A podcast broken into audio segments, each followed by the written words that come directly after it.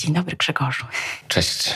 Witajcie słuchacze i słuchaczki. Moim gościem dzisiaj jest e, Grzegorz Jaremko, reżyser teatralny i spotykamy się na okoliczność jego sztuki Raj Potop, który zobaczycie w Teatrze Studio. Nie jest to wprawdzie w premiera, ale on wraca po prostu na, na scenę. I to jest e, sztuka, która powstała na bazie austriackiego tekstu, prawda? Tak, na bazie austriackiego tekstu, który w tym świecie niemieckojęzycznym zrobił, yy, myślę, ogromną karierę zarówno autor, jak i sama trylogia, na podstawie której powstało moje przedstawienie Raj Potop. Czyli nie trzymajmy naszych słuchaczy, słuchaczek w suspensie. Powiedz proszę, co to za sztuka i co to za autor. Mhm. Raj Potop e, to jest właściwie pierwsza część takiego większego projektu e, o tytule Trylogia mm, klimatyczna.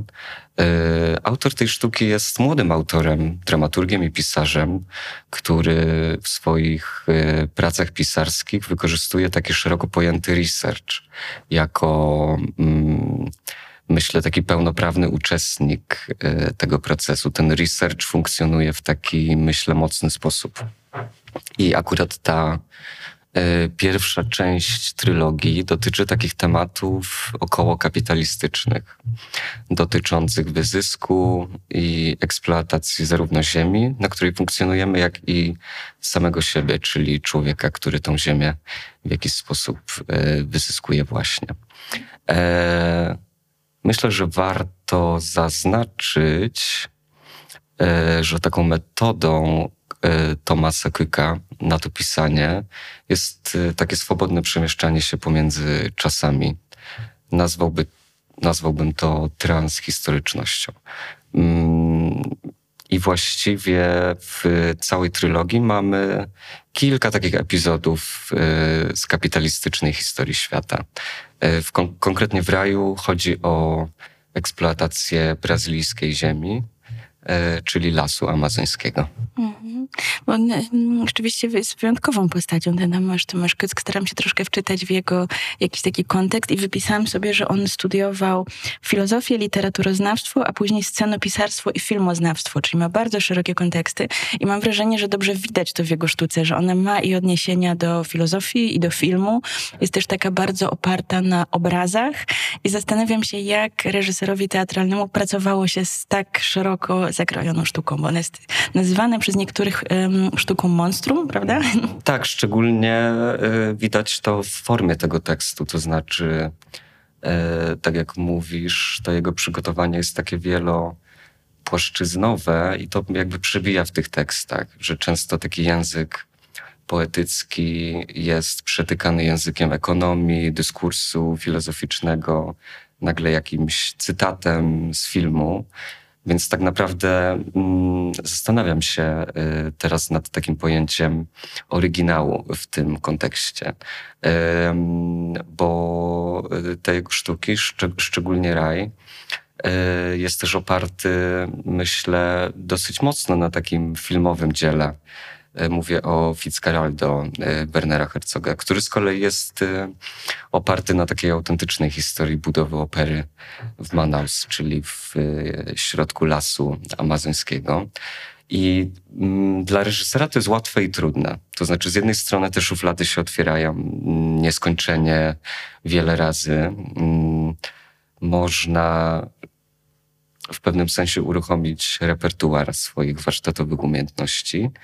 E, niemniej e, z perspektywy na przykład aktora jest to niełatwy materiał, no bo mm, oprócz dialogów i scen jest dużo właśnie takich materiałów, które są mm, na pierwszy rzut oka niesceniczne, więc to wymaga zupełnie innego przygotowania, takiego myślenia właśnie formą i takiemu jakby, mm, takiemu zawierzeniu na, na sile tekstu, co nie jest takie oczywiste w, w teatrze wcale. Mhm. Ja czytam też, że część recepcji krytycznej mówi, że jest to e, świetny materiał na słuchowisko, a że właśnie przez to, że są na przykład jakieś olbrzymie fale, które zalewają scenę, czy jakieś takie mm, bardzo mocne, mocne rzeczy tam, e, mocne gesty, mocne rozwiązania scenograficzne, to że po prostu, mm, że się nie da, tak? Więc jak, jak zrobiłeś, że się da? Jakie decyzje musiałeś też podejmować, jeżeli chodzi o na przykład ograniczenie tej wizji i tak jakby gdzie starałeś się też jednak swoją tożsamość tutaj mm, zachować, a nie po prostu dać się porwać jakiejś czyjejś, czyjejś mocnej wizji. Tak, e, tutaj chyba takim kluczem e, było z jednej strony e, opanowanie swojej wyobraźni, żeby, albo inaczej, żeby ta wyobraźnia taka teatralna w jakimś sensie była kompatybilna jakby z, właśnie z formą tego tekstu. Czyli aktor, performer, który jakby nie gra postaci, bo nie jesteśmy w teatrze psychologicznym, tylko ustawiamy się jednak wobec tego materiału w jakiś sposób. E, ten aktor ma zupełnie inne zadanie. E, to znaczy on w pewnym sensie jest zwornikiem, czy takim e, sprawozdawcą, kimś, kto prezentuje e, pewne treści, e, które właśnie w tym procesie researchu zostały jakby e, zostały, e, zostały tutaj wyprodukowane. I myślę, że ta ciągła produkcja tutaj e, była też jakimś kluczem. To znaczy praca z aktorem, która była właśnie nie psychologiczna, a a taka mm, właśnie bazująca mocno na, tej, jak na, na, na kondycji aktora, który w taki niestandardowy sposób musi do tego materiału e, podejść, jednocześnie zachowując jakby swoje ciało, swój organizm, ale też głos. E, bo tu myślę dużo pracy wymagało złapanie pewnego rytmu i tempa. I tak jak mówię, opanowanie tej wyobraźni, żeby, mm, żeby te światy się otwierały, ale żeby tutaj y, trzymać to w jakimś rygorze i w jakichś ryzach. E, wymagało to też y, jakiegoś myślenia skrótem e, i takim znakiem teatralnym, który bardzo często wiele więcej mówi niż jakaś rozbuchana inscenizacja. Więc akurat ten mój spektakl paradoksalnie nie jest długi, bo on trwa niecałe dwie godziny, więc jak na taki moloch tekstowy, to, to, to nie jest aż, aż, tak, e, aż tak dużo. E, I myślę sobie też takie myślenie, mm, powiedziałbym, hiperłączowe, czyli takiego łączenia wątków w różnych konfiguracjach. To wymagało rzeczywiście takiej elastyczności, że tu jakby nie opowiadamy historii która ma swój początek i koniec, tylko jednak cały czas operujemy jakby kołem. Czyli jesteśmy właśnie w tej transhistorii, czy w jakimś takim kotle, do którego wkładane są różne e, aspekty i mm, one się wzajemnie oświetlają, więc to dało też, e, myślę, jakiś taki luz, e, że ten tekst rzeczywiście został misternie skonstruowany, więc tutaj mogliśmy jakby w, na tym polu sobie rzeczywiście poszaleć, ale to było ciągłe szukanie jakiegoś takiego kompromisu właśnie między wyobraźnią a, a tą formą literacką, bo to jest jednak taki projekt bardzo mocno po prostu już napisany i taki e, samowystarczalny. Mhm. A jak wygląda Twój proces, e, jeżeli chodzi o właśnie pracę nad spektaklem? Na ile na przykład uwzględniasz też aktorów i tak jakby wspólnie z nimi burzujesz jakieś idee, a na ile wolisz jednak przygotować dla nich jakieś gotowy, gotową bazę na przykład i tak jakby wtedy ich z nimi konfrontować? Ja lubię przygotowywać bazę i mieć gotowy scenariusz, koncepcję i pomysł, ale E, w spotkaniu z aktorami najciekawsze jest burzenie tego. Czyli jednak jeśli spotykamy się na próbach w kilkanaście osób, każdy dokłada jakąś swoją perspektywę, czy intelektualną, czy prywatną, no to wtedy okazuje się, że te pomysły, które mm, powstają przy biurku, e, są mniej ciekawe niż te, które powstają jakby w tym spięciu między człowiekiem a człowiekiem. Chociaż akurat ten spektakl był o tyle specyficzny, że tutaj no dużo czytaliśmy też y, y, lektur i też tych rzeczy, które czytał sam autor w procesie przygotowywania tej trylogii. Też muszę powiedzieć tu o tłumaczeniu Jacka Kaduczaka, które jest wyśmienite. Mm, więc też mieliśmy kontakt z tłumaczem, żeby te wszystkie niuanse językowe E, móc sobie rozpracować, ale w tym konkretnym przypadku to była praca z tekstem. Aktorzy śmiali się na początku prób, że to jest jakby taki tekst Wikipedia z wiecznymi przypisami i coś w tym jest. E, to znaczy, no trzeba było to rozbroić, żeby to w ogóle wypowiedzieć, trzeba to najpierw jakby krok po kroku rozbroić. E, więc no, tutaj to trwało do, dosyć długo, powiem szczerze. To akurat było, było dla mnie też takie niestandardowe, taka niestandardowa y, praca. A przywołasz proszę kilka tych tekstów, które czytaliście jako dodatkowy kontekst? Już premiera była e, półtorej roku temu prawie. Teraz sobie przypominam książkę Fischera, to był realizm kapitalistyczny. Tam też były teorie e, Mortona. Mm, dotyczące hiperobiektów. Czytaliśmy Kacpra Pobłockiego też. E, to z, powiedziałbym z takiej polskiej odpowiedzi trochę na, na te wątki przez Kyka e, zaproponowane. Mm, dużo oglądaliśmy też Herzoga, żeby trochę się jakby wdrożyć w, sam, w samą tą, e, w sam ten epizod brazylijski. Bo właściwie ta historia jest trochę oparta na, na kanwie też tego filmu. Też właściwie, no, mm, myślę też, że dla widza taką, może nie trudnością, ale takim zadaniem jest trochę odbić się od tej takiej austriackiej i niemieckiej perspektywy. To znaczy nie traktować tego jako taki epizod E, bo to jest jakby epizod kolonialny, ale on myślę w pewnym sensie jest e, uniwersalny i przez to, że ta rodzina okresu transformacji jest zestawiona z tym takim e, historycznym wątkiem, no to mamy, mamy takie wrażenie, że można się tam odbić od tego, żeby nie traktować tego w jakiś sposób właśnie historyczny, tylko móc trochę to jakby przypisać do siebie i do swojego doświadczenia. No bo w raju potopie są takie, um, wydaje mi się, trzy tylko um, przeplatające się ze sobą nitki. Pierwsze to jest to, o czym powiedziałeś, czyli ten, ta gorączka kauczukowa w Brazylii. Drugie to jest e, córka tancerka i ojciec taki na straconej pozycji gdzieś na marginesie kapitalizmu. I trzecie to są te dwie postaci takie na e, już po prostu ruinach świata, które zostały zapomniane i tak jakby sobie gdzieś prowadzą takie um, dosyć banalne, ale też znaczące w tej banalności dialogi. E, I też zastanawiam się, na ile zachowałeś też te te, postaci i te przesunięcia w swojej um, interpretacji? One są zachowane. E, mamy takie dwie postaci przewodniczek, e, które są staruszkami w takim postapokaliptycznym, trochę w takiej postapokaliptycznej przestrzeni. Opowiadają o wybuchającym słońcu i prowadzą na papierosie takie dysputy filozoficzne o tym, e, co z nami dalej. E, i znajdują się w takich kapsułach klimatycznych. E, myślę, że coś ciekawego zadziało się w tym wątku tancerki. E, w spektaklu ja rozdzieliłem postać tej tancerki na, na dwie aktorki. Jedną z tych postaci gra Natalia Rybicka, aktorka Teatru Studio, która jako nastolatka była mistrzynią Polski w disco dance. Więc okazuje się, że jakby te tematy takiego ćwiczenia, e, wystawiania się na, mm, na oceny e, innych i na, taki, na takie funkcjonowanie w takim trybie konkurencji, nagle się okazało, że to jakby to nie jest tylko zadanie aktorskie, tylko też przepracowywanie takich swoich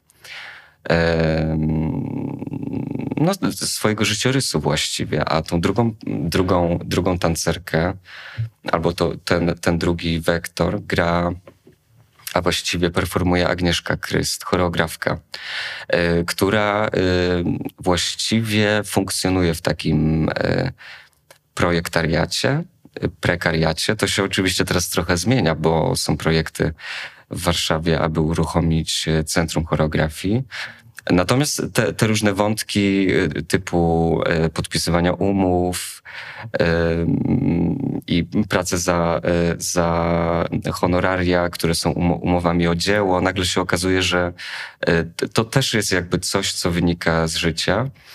Więc ten wątek jest tutaj dosyć silny, a w kontekście polskim okres transformacji, czyli po 89.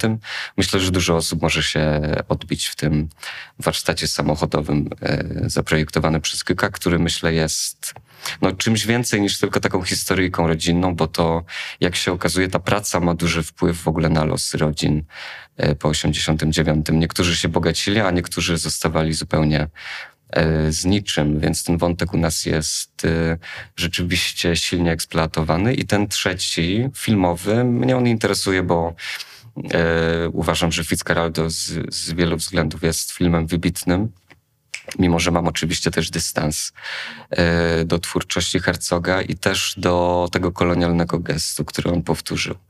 Czyli znowu mm, Europejczyk przyjeżdża do Amazonii kręcić wysokobudżetowy film. E, koszt się nie liczy, podobnie jak, jak budowa opery. Więc moim zdaniem jest to mm, jak, w jakiś sposób powtórzenie gestu tego architekta, e, który po trupach i właściwie na tej zalanej kauczukiem i krwią ziemi, starał się zbudować przybytek zupełnie tam nie, niepotrzebny. Taki, myślę, no taki symbol trochę burżuazyjnej Europy, opera. Coś właściwie kompletnie e, dziwnego, że, że, że ten projekt powstał, a ta opera rzeczywiście powstała w, w Manaus. Jest rzeczywiście piękna. Ten wątek jest najbardziej teatralny. Uważam, że, że w tym wypadku uruchomiliśmy wszystkie możliwe e, tutaj narzędzia.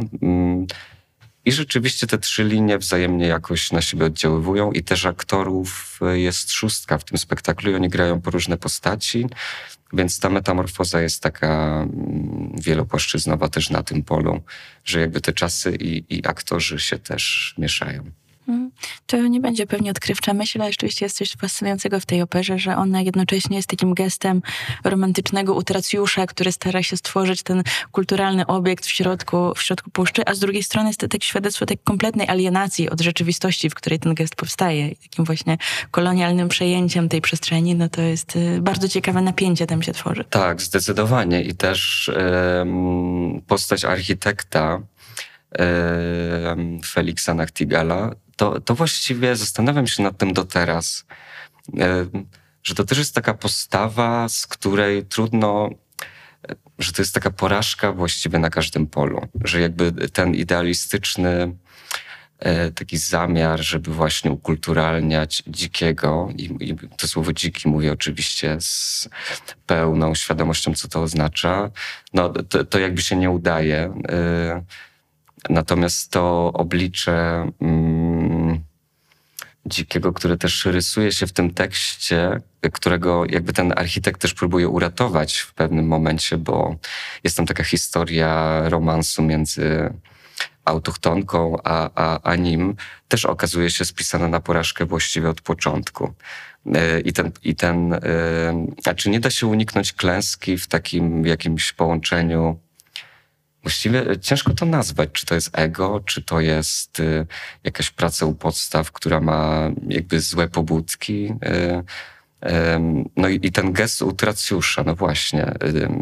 To myślę u nas bardzo mocno wybrzmiewa w jednej z ostatnich scen e, spektaklu, kiedy ma dojść do takiego jakby mm, do takiego mm, wykonu operowego na dwoje między architektem i baronową.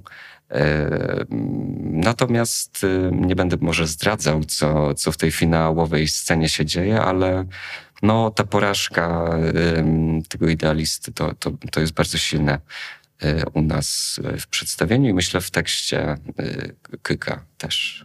Ja tydzień temu rozmawiałam z Witem Szostakiem i tak jakby w pewnym momencie zameandrowałam meandrowaliśmy w stronę e, migracji i tego, że właśnie ten gest pomocowy często paradoksalnie jest bardziej o ego pomagającego niż o tym, komu chcemy pomóc i że nie zawsze jesteśmy w stanie też się wsłuchać w potrzeby tej osoby, tylko bardziej realizujemy jakąś swoją agendę i że czasami bardzo trudno samego siebie, samą siebie przyłapać na tym, tak? Że wydaje nam się, że robimy coś dobrego, a koniec końców jakby też pojawiają się te, te, te dalsze konsekwencje. Tak.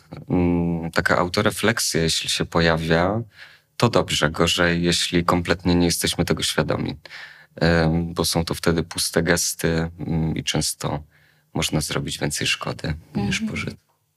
E, czytałam też wywiad z Tomasem Cookiem i tam e, była mowa o tym, nie w tyle w wywiadzie, co w tej nocy biograficznej, to już też tam się pojawiło, mm, że on był socjalizowany przez muzykę. E, I rzeczywiście ty sam zwróciłeś uwagę na rytmiczność tej prozy, jak bardzo ona jest istotna i zastanawiam się, na ile wy też inspirowaliście się muzyką tworząc spektakl, na ile ona jest tam obecna i też jakiś rytm nadaje. Mhm. ta muzyczność chyba przede wszystkim e, przebija w samej strukturze, bo właściwie to ma trochę taki. E, no, e, to znaczy ta organizacja tekstu jest muzyczna, bo tam w pewnym sensie można nazwać librettem ten tekst. To znaczy on jest spreparowany w taki sposób. W teatrze nie jest to łatwe, bo trzeba by mieć bardzo duże zasoby, żeby tą muzyczność jakby zachować w taki sposób, jak ona jest e, napisana. Trzeba by pewnie mieć jakąś orkiestrę symfoniczną. To oczywiście jest bardzo bardzo trudne. Natomiast ta muzyczność jest, jeszcze ma drugi aspekt, to znaczy jest tam wpisany antyczny chór. E, I jakby na tym polu mnie to e, zainteresowało. To znaczy w ogóle ten, e, ta przestrzeń w ogóle w teatrze antycznym, czyli chór, który ma wpływ jakby na na akcję, to znaczy albo ją spowalnia, albo komentuje, albo przyspiesza. I właściwie mm, my zrobiliśmy takie partie churalne, które zostały rozpisane. E, I to są takie głosy, e, ale jednocześnie też ten tekst e, jest wyświetlany na takim dużym prompterze. Więc trochę chciałem z jednej strony mm, podłapać właśnie ten, ten antyk i tą muzyczność y, grecką, ale też y, fizyczność y, tekstu. To znaczy, że jest to no, że jednak ten tekst przebija z pomiędzy tych aktorskich różnych performatywnych działań. Mm, więc, więc w, w, tym sensie na pewno jest to muzyczny spektakl też ta opera, jako taka przestrzeń mm, takiej muzyki bardzo skonstruowanej, skodyfikowanej, też, też przebija, więc takie trzy plany tutaj muzyczności bym uruchomił. Zresztą w tej książce, w tym wydaniu, z którego ja korzystałam, przygotowując się do audycji, są też te adnotacje e, muzyczne, prawda? W jakim, w jakim tempie, z jaką też energią e, to, to jest wskazane po prostu jako, jako wyznacznik taki też nawet dla osób, e, które, które tak. zapoznają się z tekstem. To jest taki rodzaj didaskaliów, takich mm, wskazówek też dla, dla reżysera. Natomiast jest to o tyle komfortowe, że to są propozycje, więc właściwie można robić z tym, co się chce. E, I myślę, że to jest bardzo otwierające w takiej, w takiej pracy. Twoja wersja miała premierę półtorej roku temu, ale mam wrażenie, że tak sztuka nie straciła nic ze swojej aktualności, tak? Że tak jakby coraz, e, coraz mocniej może przybije się do, do debaty ta tematyka, zwłaszcza na przykład e, kryzysu klimatycznego i że koniec końców to może się uaktualniać z każdym kolejnym rokiem i, i jest to coś, co też mnie mocno fascynuje. Tak, właściwie y, teatr się bardzo szybko starzeje, ale ten spektakl rzeczywiście nie. To znaczy, y, no te tematy jednak co chwilę y, jakoś wypływają, choćby w Polsce cała debata o transformacji energetycznej i o, jeśli rozmawiamy o ociepleniu klimatu y, i takich y, rzeczach, które właściwie miesiąc po miesiącu są jakoś aktualizowany ślad węglowy.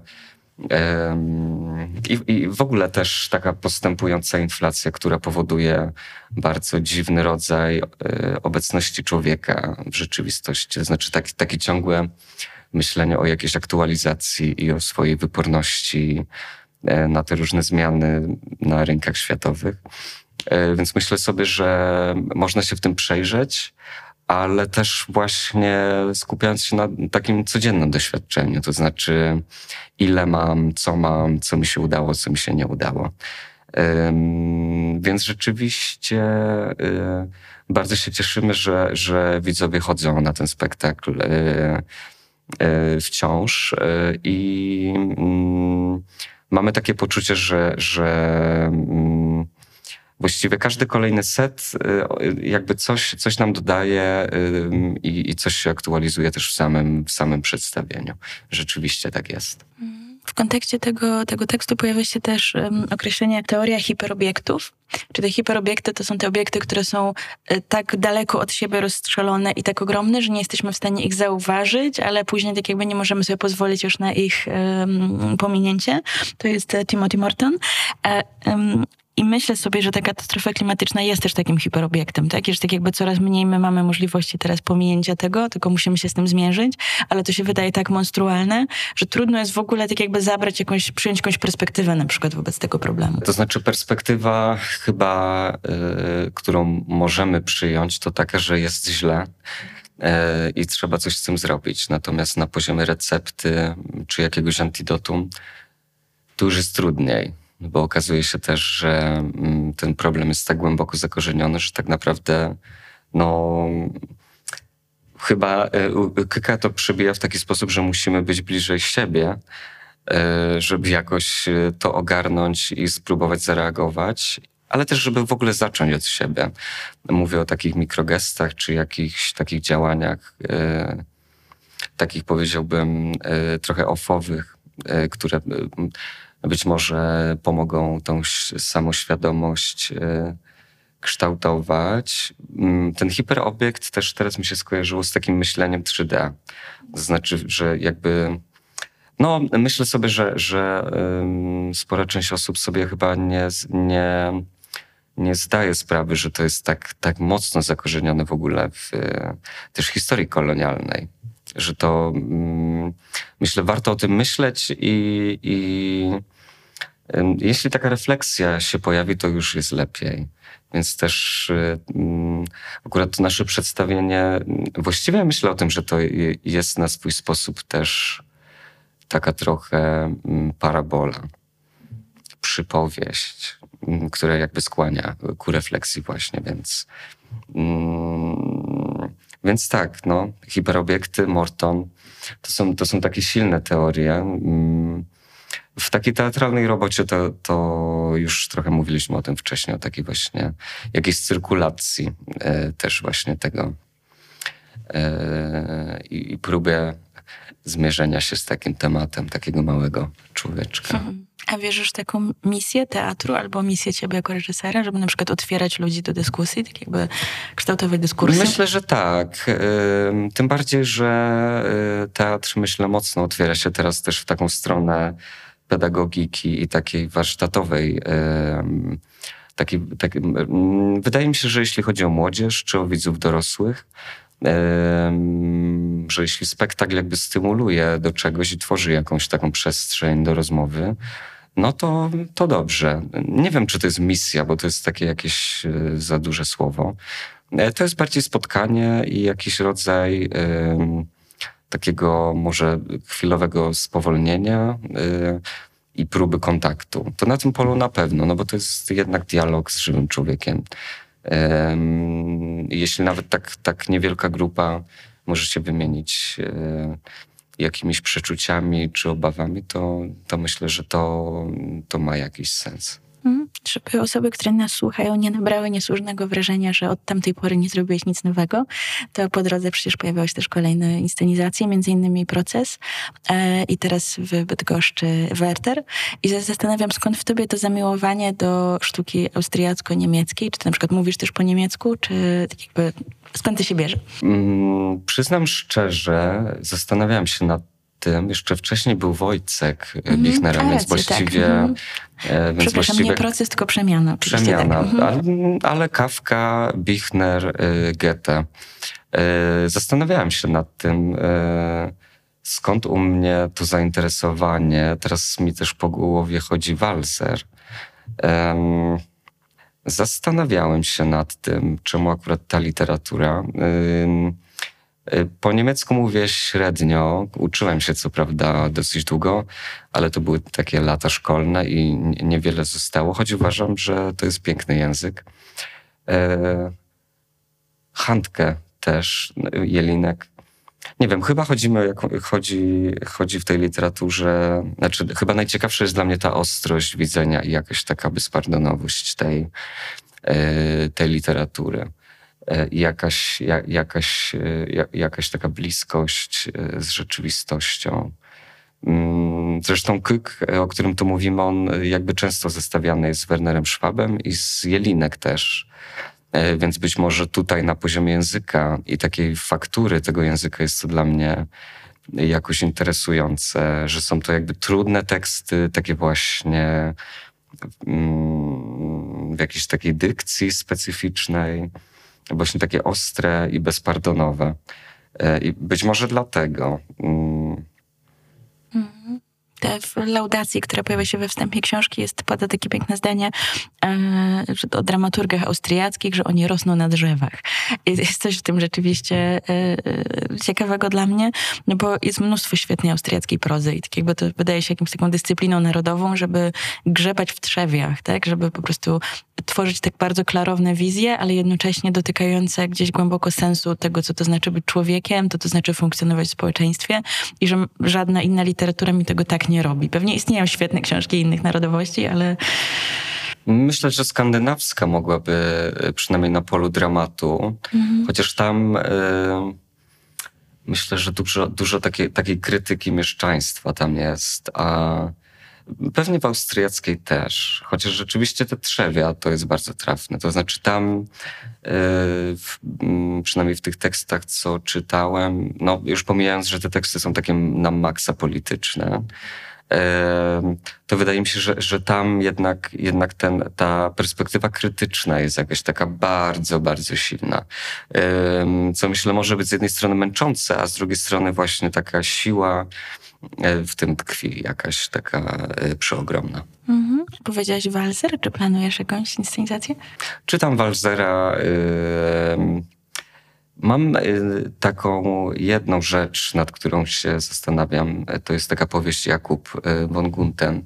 Z moją kochaną. Którą uwielbiam i o której myślę już od dłuższego czasu. Tu słuchacze mogą pewnie kojarzyć też taki film Braci Quay, Instytut Beniamenta Myślę o tym od dłuższego czasu, bo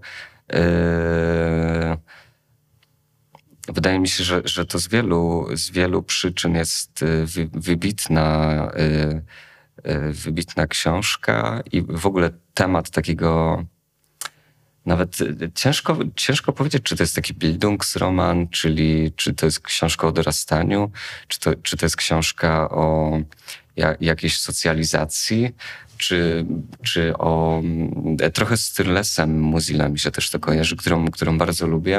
E, no, na pewno jest to w kręgu moich zainteresowań e, i, i myślę o tym od dłuższego czasu. Teraz mi się wyświetlają obrazy z, z tych braci Quay. Polecam ten film wszystkim, bo jest to coś wspaniałego. Ja podpisuję się pod tym, to jest jeden z moich kochanych filmów i właśnie uwielbiam też tę książkę, więc jeżeli się zdecydujesz to inscenizować, to w pierwszym rzędzie na premierze, myślę, że, że na pewno. No bo jest w tym też taka um, oniryczna atmosfera, w której pobrzmiewa ta seksualność, która jest mocno tłumiona, ale jednak ona istnieje i gdzieś tak buzuje i tak się przesącza do tej rzeczywistości. Ta szkoła kamerdynerów, która też jakby nadaje pewien rygor, ale jednocześnie też aż się prosi o te drobne wyłomy, tak? No to tam po prostu jest tyle po prostu wątków pięknych, że to... Zdecydowanie Zdecydowanie. I właśnie też na poziomie estetyki myślę tego oniryzmu i jakby skali tej wyobraźni. Myślę, że to dla teatru byłoby, to naprawdę jest fajny materiał. Mhm. A jak myślisz w swojej, swojej pracy? E, bo ustaliliśmy, że Cook jest mocno muzyczny i obrazowy, a tak jakby co dla ciebie jest głównym akcentem? Od czego zaczynasz pracę? Od obrazu, od słowa, od muzyki? E, mówimy o takiej praktyce w ogóle. O, po prostu kiedy zaczynasz myśleć nad jakby danym, danym tekstem, kiedy siadasz do pracy nad inscenizacją, tak jakby co jest punktem wyjścia. Tak, właściwie te teksty do mnie same przychodzą, to znaczy nie ukrywam, że też chodzi trochę o jakieś moje mm, takie mm, może nie prywatne rozterki, bo to, to, to, to nie, nie, brzmi jakoś e, jakoś dobrze, ale jakieś takie intuicje czy obserwacje, e, które się nagle, nagle po prostu zestawiają się z, z jakimś. Bo też nie zakładam, że to musi być literatura akurat w no tym, tak, w tym tak, wypadku. Mhm. W tym wypadku, e, czy w przemianie, czy, czy w wojsku, to, to rzeczywiście był jakiś zachwyt e, właśnie nad formą, ale też no, obraz chyba też. Więc to są jakby takie intuicje. Szukam słowa społeczne, znaczy, szukam jakiegoś takiego tematu, który, do którego można podejść z empatią. E, albo mm, o których słyszę, że, że warto by o tym, o, tym, e, o tym opowiedzieć, ale nie w takim, nie w publicystyce, tylko w czymś, co jednak jest e, jakimś takim wewnętrznym, czymś wewnętrznym. I akurat przemiana, która była o takim rodzaju alienacji, potrzeby alienacji, która nagle się okazuje ma jakiś pozytywny walor, y, to mam, mam takie wrażenie, że, że to się wbiło w, idealnie w jakąś taką mm, no, w, w, to, co przeżywamy jakoś teraz w tym, w tym świecie nad, nadprodukcji, jakiejś takiej ciągłej, e, ciągłej um, potrzeby właśnie wyprodukowywania z siebie jakichś treści. Więc to są obserwacje, intuicje, obraz. Tak bym, tak, bym, tak bym na takie trzy pola tutaj to podzielił. Pomyśl się jakimś takim hiperłączu między tym, co prywatne, a tym, co polityczne. I że to hiperłącze jest tą ścieżką, która jakby, po której można podążać, którą można nasączać tymi sensami i obrazami i tym mhm, wszystkim. Tak, myślę, myślę, że tak, że właśnie, że, że ten ruch jest taki że, d, d, dwutorowy w tym mhm. wypadku, no, na pewno. A jakie teksty kultury cię inspirują w pracy? Wszystkie. Znaczy, moim zdaniem e, nie ma tekstu kultury, który byłby niesceniczny, więc akurat ja w tej swojej praktyce dopuszczam wszystko od instrukcji obsługi odkurzacza do, do poezji yy, Gumiłowa, cokolwiek. To znaczy, mm, uważam, że jakby ten materiał w teatrze można wyprodukować yy, ze wszystkiego. Ważny jest ten moment selekcji, to znaczy, yy, to znaczy ten wybór i to wskazanie palcem jest to tyle kluczowy, że to się musi później wszystko jakoś spinać. E, natomiast ja dopuszczam wszystko: popkulturę, sztukę wysoką, sztukę niską, e, memy, teledyski, człowiek bez właściwości, kawka, wszystko. Uważam, że akurat e, jesteśmy już w takim momencie, w którym właściwie wskazane, ale też chyba ważne jest, żeby sobie pomiędzy tymi przestrzeniami jakoś swobodnie lawirować, żeby się jakby nie zamykać e, na, jak, na jakiś konkretny, na, na jakąś konkretną tutaj przestrzeń, tym bardziej w teatrze, który jest też taką fuzją róż, różnych sztuk. Więc myślę sobie, że to jest fajna przestrzeń, żeby miksować te, te różne przestrzenie. Rozumiem skąd sympatia do Mateusza Górniaka, bo to chyba podobny, podobny vibe. Myślę, że tak, zdecydowanie, że to są wspólne pasje, ale też y, jakiś taki wspólny właśnie background.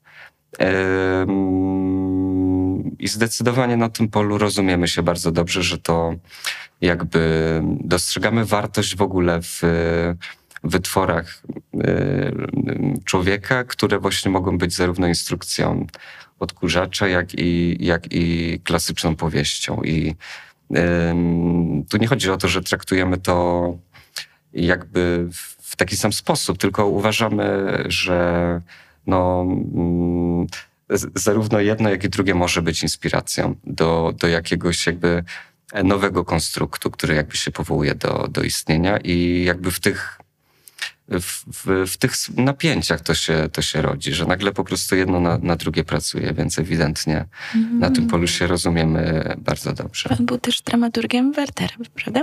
Tak. Mhm. I planujecie jeszcze dalsze jakieś przygody? Tak, planujemy, planujemy dalsze przygody. E, nie wiem, czy mogę zdradzić jakie, natomiast yy, Werter będzie też rozwijany jeszcze w w coś większego, jesteśmy dosłownie y, trzy dni po premierze, więc na razie odpoczywamy i, i mm, zabieramy się już powoli do, do nowej rzeczy, ale tutaj zachowam jeszcze taką aurę tajemniczości, żeby nie, żeby nie zdradzać za szybko. Dobra, to na wypadek, gdyby osoby, które nas słuchają, nie miały pojęcia o co chodzi z tym Werterem, to czy mógłbyś proszę przybliżyć, czym był ten projekt i jakby jak to, jak to wyglądało? To był projekt o miłości, e, bazujący na e, powieści epistolarnej Goethego, cierpienia młodego Wertera. Mm, i szukaliśmy jakiegoś takiego. Mm, e, szukaliśmy tego Wertera, e, figury, mitu e, Wertera, który, który, który można ująć w, w, jakby na przestrzeni lat, poprzez różne generacje, no bo ten, ta figura była, myślę, wykorzystywana przez różne pokolenia do różnych celów. E, skupiliśmy się trochę na, na formie, czyli na epistolarności tego tekstu i szukaliśmy e, może nie odpowiedników, ale jakiejś takiej e, takiego myślenia w ogóle o rozwoju technologii i mediów społecznościowych w kontekście pisania listów, ale też miłości jak, jako pewnej takiej niezaopiekowanej przestrzeni w teatrze, bo myślę, że to jest taki trochę grząski grunt w mówieniu, w mówieniu o emocjach, o uczuciach. Mm, I o też myślę trochę w takim namyśle teoretycznym jest taka teraz wolta trochę po Bell Hooks i, i w takim myśleniu o miłości w, w, w ten, jakby na gruncie teorii. E, więc mamy tutaj jakby takie różne tutaj przestrzenie. Mm, po których się poruszamy, ale też w takich popkulturowych odniesieniach, o takim powrocie różnych subkultur, e, czy sadbojów, czy emo, w takiej nowej instagramowej trochę wersji. E, więc właściwie znowu mamy trochę taką narrację mm, cyrkularną, tak bym, tak bym o niej e, powiedział, a jednocześnie ten GT e, funkcjonuje tam dosyć mocno i też te fragmenty listów, które są przecież przepiękne, e, próbujemy jakby trochę mm, jakby na nowo tą lekturę, bo to chyba na, na, nadal jest lektura, jakoś tak odświeżyć i myślę, że wyszedł nam spektakl dla młodzieży tak mi się wydaje, nie tylko, ale że jednak taka grupa docelowa ewidentnie mogłaby, i tak, takie mam refleksje po premierze, że, że rzeczywiście to jest dla młodego widza, mm, ale też z takiej perspektywy, bo pamiętam, że Werter e, tam dokonał aktu samobójstwa, e, które było jakby umotywowane właśnie mm, tym jakimś takim, mm, no właśnie cierpieniem, które było takie. Chodzi mi o to, że ten młody widz, y, któremu wydaje się w wieku nastoletnim, że już nic go nie czeka, y, bo nikt go nie rozumie i e, jest jakby ta, ta, ta, to jego dorastanie jest takie niezaopiekowane, to próbujemy dawać jednak jakąś nadzieję, że, że jest to jakby ludzki los i, i właściwie wiadomo, że z perspektywy dorosłego człowieka można się śmiać z niektórych y, rzeczy, które w takim młodym człowieku się dzieją, to mam takie wrażenie, że warto się nad tym pochylić i, i zaopiekować się jednak tą przestrzenią i, e, i że mówienie o emocjach jest dobre i, i, i warto się jakby nad tym pochylać. E, no, więc tak w kilku słowach mogę, mogę tego Wertera opisać w taki sposób. A jeżeli chodzi o kwestie formalne, bo była premiera trzy dni temu i czy planowane są kolejne spektakle w Bydgoszczy, czy to tak jakby jest... Ten... Ja, tak. Mhm. Planowane są, jeszcze nie wiemy dokładnie kiedy, mm, ponieważ premiera odbyła się na festiwalu Prapremier, mhm. Y, który trwa teraz w Bydgoszczy